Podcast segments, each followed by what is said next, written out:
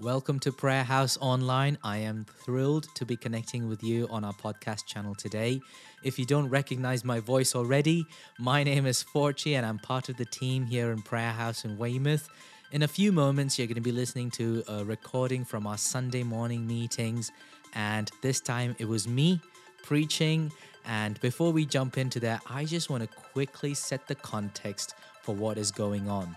If you're not local and if you're not part of the Prayer House Church, um, you might not know, but we have been doing the impartation series over the last few weeks, and we've been preparing for this time uh, on the 25th of November as a church. We're coming together to go after everything that God has for us as a church for this time and for this season. We believe that He is calling us into a fresh wave of His anointing and impartation. Now, if that was a lot of jargon for you and you don't quite understand, just hang tight because we're going to be talking a lot about that during the sermon. So, before we jump into it, I would love to pray for you. I would love to pray for everyone listening. So, why don't you join with me in prayer right now? Father, thank you so much for this opportunity that we have to connect online, to listen to your word, and Father, I pray for every single one of us here now. I pray that your word would minister to us, that Lord, that you would pour your spirit out, even as the word is being preached, even as, Lord, um, the voice goes across, comes out those speakers. Father, I pray for everyone listening that you would touch them. Father, I pray that it would be a transformational time this next few moments. In Jesus' name we pray. Amen. If you have your Bibles, you go to Ephesians chapter 4, verse 11. Um, I'm just going to c- continue from where Paul Wakely spoke to us last week. Um, what an amazing word that was. Who was excited about that? That was a great, timely, timely word. If you haven't heard it, listen to it. Just on your podcast app, look up Prayer House Weymouth, and it should be on there. It's under the title Fivefold Ministry. And Paul spoke about uh, a new time across the churches where he's seeing that God is bringing to us again a time of apostolic and prophetic leadership, and how that is just changing the landscape across um, the nation in the UK. And he really encouraged us to not allow our past experiences and hurts and woundings from those maybe titles and ministries and the calls and the grace that people had to avoid it for such a time as this. Does that make sense? So maybe you've had bitter experience with a prophet or prophetic word you've never seen it happen, or apostolic, especially with churches that were under apostolic covering and things have gone bad. You know, we tend to push away from all of that because we don't want to get hurt again. Fair enough. But the, the danger of pushing that or pushing ourselves away from that or keeping that at arm's length is that we don't fully invite and welcome that grace into the life of the church. And Ephesians chapter 4 beautifully talks to us about what happens. Um, it's kind of the opposite of what we're about to read. So, from verse 11, let's read this Ephesians chapter 4. Now, these are the gifts Christ gave to the church the apostles, the prophets, the evangelists, and the pastors and the teachers. Their responsibility is to equip God's people to do his work and build up the church, the body of Christ. This will continue until we all come to such unity in our faith and knowledge of God's Son that we will be mature in the Lord, measuring up to the full and complete standard of Christ. Isn't that great? So, these gifts, what are the gifts? Everybody, the apostles, the prophets, the evangelists, the pastors, and the teachers. These gifts were given by who? By Jesus. Who is the giver of gifts? Jesus. To who? Us. You and me. Paul, Paul um, reminded us last week that whether you believe in it or not, whether you want it or not, you are probably going to be carrying, uh, let's say, a, at least a slither, like you say, a slither of cake. At least a, a, a portion of one of these five things, either it be apostolic or prophetic or evangelistic or pastoral or teaching, you carry that gift. And if you have no idea, no clue, don't feel intimidated by it. Just begin by asking the simple question What am I most passionate about? And that will get you started. What am I most passionate about? What moves me? Now, you all saw what Mary was passionate about this morning. She is a real blessing and a gem because she has embraced the call on her and she's walking in that. And Sally and all the others, and Willow and her work. And so start with a simple question. If you have no idea, just start. Don't, don't go after the label. Go after God, what is that you've put in my heart? And find out. And that will help you. Right? Right. Let's dig in quickly. Verse 12 in the NLT that I'm using, uh, you, your Bible might word this slightly differently. Verse 12, the NLT, it says, their responsibility. When it says their, who is he talking about? Us. Our responsibility I like that word responsibility. It means that it, I just like it because it means we can't escape. It's your responsibility, buddy. Is to equip God's people to do his work and build up the church. That is the body of Christ. Right? So say it with me, if you will. Say, I have a responsibility to do God's work, to equip his people and build up the church. Now look to the person next to you and say, You have a responsibility. And you can't escape. Now look to the other person and say, We're gonna need you. you can't escape. Right? Now that's what Paul is writing. Paul is writing, Look, Jesus, the giver of gifts, is gonna give every one of you a gift. I'm going to continue to read a little bit more, but I really want to get this down today that you and I have a calling. Some translations would use the word calling. The NLT uses responsibility. Some, uh, it, it is this idea that once, like, you realize this about yourself, you are called or you are responsible or you have this opportunity or this privilege, let's put it, to equip the church, to build it up, and to do his work. I have a responsibility. And that is why we have the gifts. And this will continue until we come into such unity in which we'll talk about that. So put, put a little bookmark there in that page of Ephesians 4, and let's jump to 1 Timothy chapter 4, verse 14. 1 Timothy chapter 4, verse 14. So I, here's my jargon buster gun. Impartation. Anybody give me some definitions of what impartation, just dictionary definitions, doesn't have to be biblical. What, what does the word impart mean? Anyone? To give, yes. Any other? To equip, yes, also yes. Any more? To give, to equip. Um, also, another, maybe an old, old English word, to bestow to bestow. Um, so these are just dictionary to grant, or, or, but they all have all these little um, different words. They are different for a reason because in the Bible, in Timothy chapter 4, verse 14, this is what he says. Um, this is Paul writing to Timothy as he's trying to lead a church, right? In verse 14, he says, Do not neglect the spiritual gift you received through the prophecy spoken over you when the elders of the church laid their hands on you. Going to read it again. Do not neglect the spiritual gift you received through the prophecy spoken over you when the elders of the church laid their hands on you, given to you, or you received, some translations would say, the gift that was given to you. So that word given to, in, in the biblical terms, has a few different ways that we can look at it.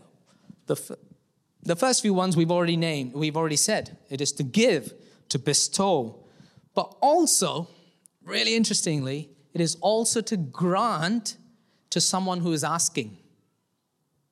This idea of impartation. So when I lay hands on someone and we say, Father, bless them in this amazing gift that we see in this person. And there, there is a deeper meaning to say, so if you have this desire in your heart, let's say you're someone who's asking the question, What am I most passionate about? And you realize, actually, I realize that I, I just want to tell people about Jesus. That's what I I care about the most. I want to be able to tell people about Jesus. And we as a church family, we recognize that in you.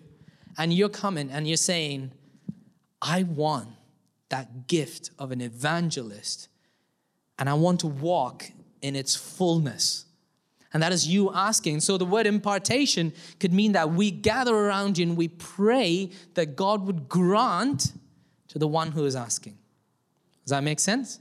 That is to impart. Who is giving the gift? God. Who gets to impart? Us. Does that make sense? Yes. And here's another one, right? To cause to come forth. That same word also carries that meaning. It's almost that I look at Joan and I see, wow, because I know this, I've experienced this, so I can say this about Joan. Joan is amazing with her cakes. I'm kidding. She is good at her cakes. But I see Joan and I see she knows how to encourage. She knows how to lift people's spirits up. She knows how to smile through a storm. She knows. So I see it and I say to Joan, Joan, I'm going to pray that God would increase that in you. That is me drawing it out what I see in Joan. This idea that it come forth from within, to cause to come forth. So when we pray for Joan, we say, Father, we thank you for Joan. How lovely Joan. Thanks for the cakes. But more than that, Lord, let her shine a light to the people around her.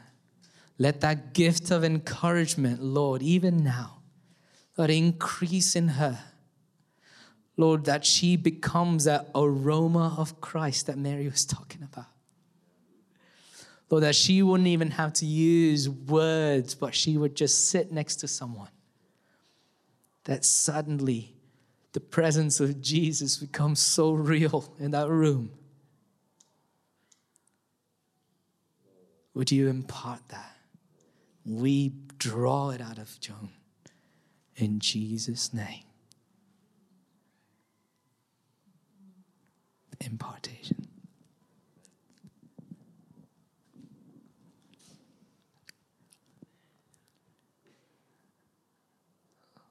Well, she's receiving already.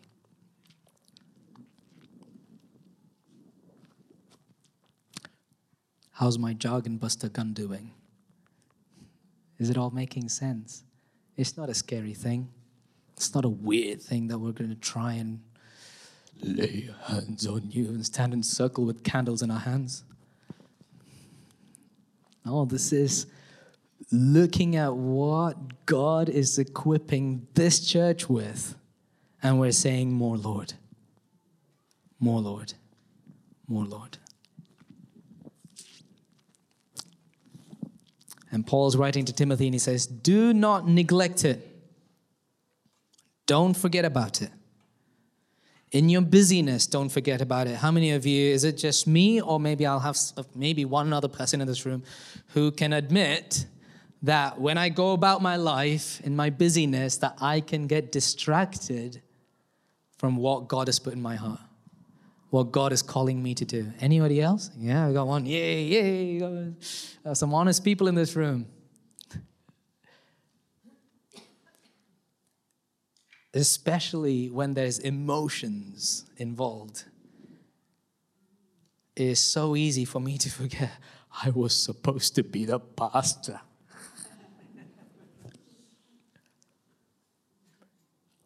I was supposed to be the ambassador of Jesus. Oh my goodness, I wasn't that.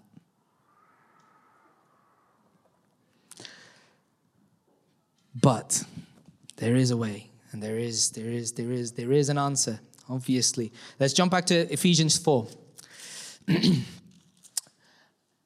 because Christ, the giver of gifts to the church, who gets to impart it to equip each other to do his work, to build each other up.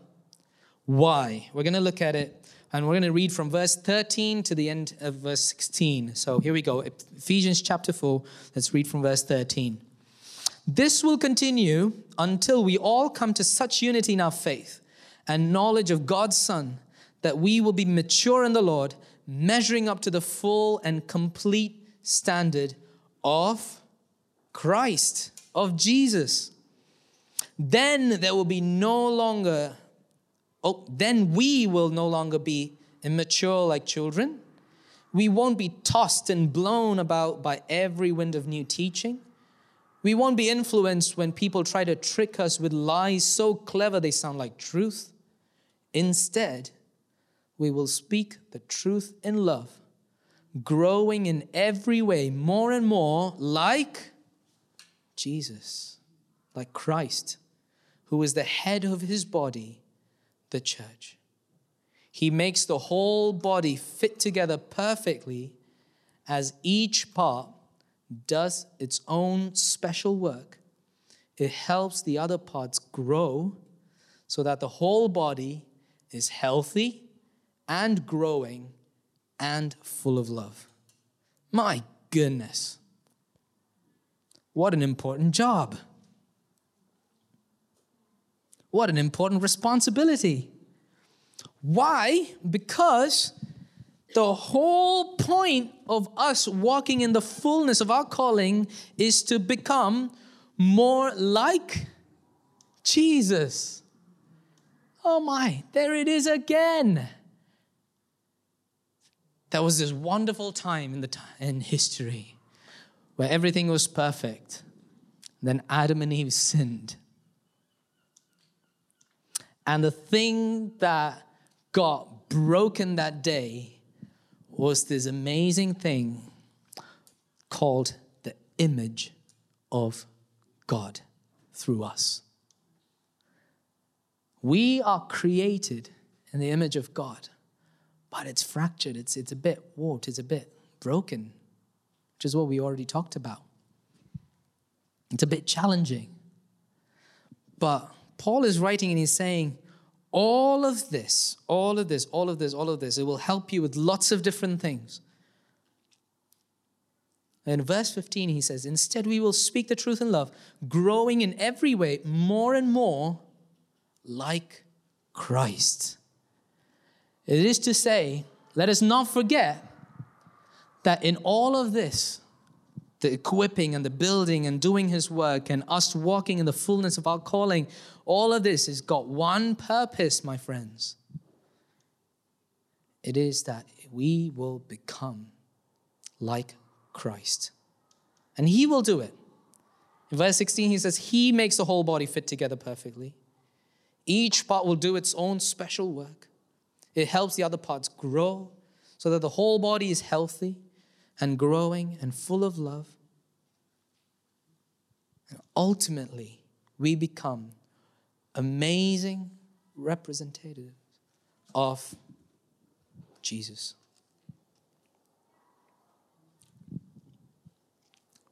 Every disciple, every disciple of Jesus has to be on a continuous journey of restoration. Every disciple, you don't get to opt out. You don't get to say, I've had enough yesterday, I'm not going to try today. Every day, every day, every moment, I'm on a continuous journey becoming more like Jesus. And that is so important especially when we're starting to talk about the gifts and the apostolic, the prophetic, and the teaching and the pastoral, all these different things, all these different titles. And Paul Wakely, last week, he reminded us of the dangers of going for the titles without getting to know the one who gives the gifts.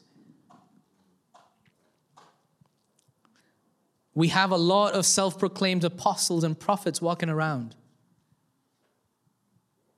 when you don't know Jesus, when He is not your focus, then you no longer are reflecting Him. When your focus is not Jesus, then in your ministry, Jesus is not going to be represented in that. I am so sad to say, I have seen prophets in the church, God reveals to them something, but it's handled in such a shameful way that it's split churches. It's broken people. It's sent people running away from churches. I've seen it. I've, we've have dear friends, church leaders who have been hurt. As a prophet, when you when God reveals you, and He's probably revealing something that is true about the church. But when I get a word or a picture, whatever, that way He talks to me, my immediate response when I receive that is to, my responsibility is to what? To equip, to do His work, and to build His church. And when I release that prophetic word, when I come and say, This is what I feel God is saying, if I cannot answer those questions and if it doesn't equip, do his work, and build the church, then I need to rethink. Because there is, God can reveal to me something, and I just bash it. And that will just fracture. It won't build, it will break. That's why it's a responsibility. Now, does that word make sense? An apostolic leader, wonderful, exciting, taking new ground, amazing, amazing, amazing. But if I don't keep my eyes on Jesus, the minute I take my eyes off Jesus, I become narcissistic. I become controlling. I think my way or the highway.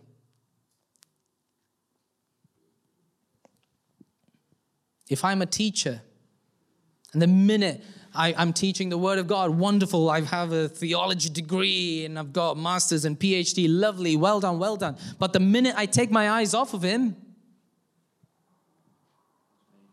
it's gone. My words will carry no power.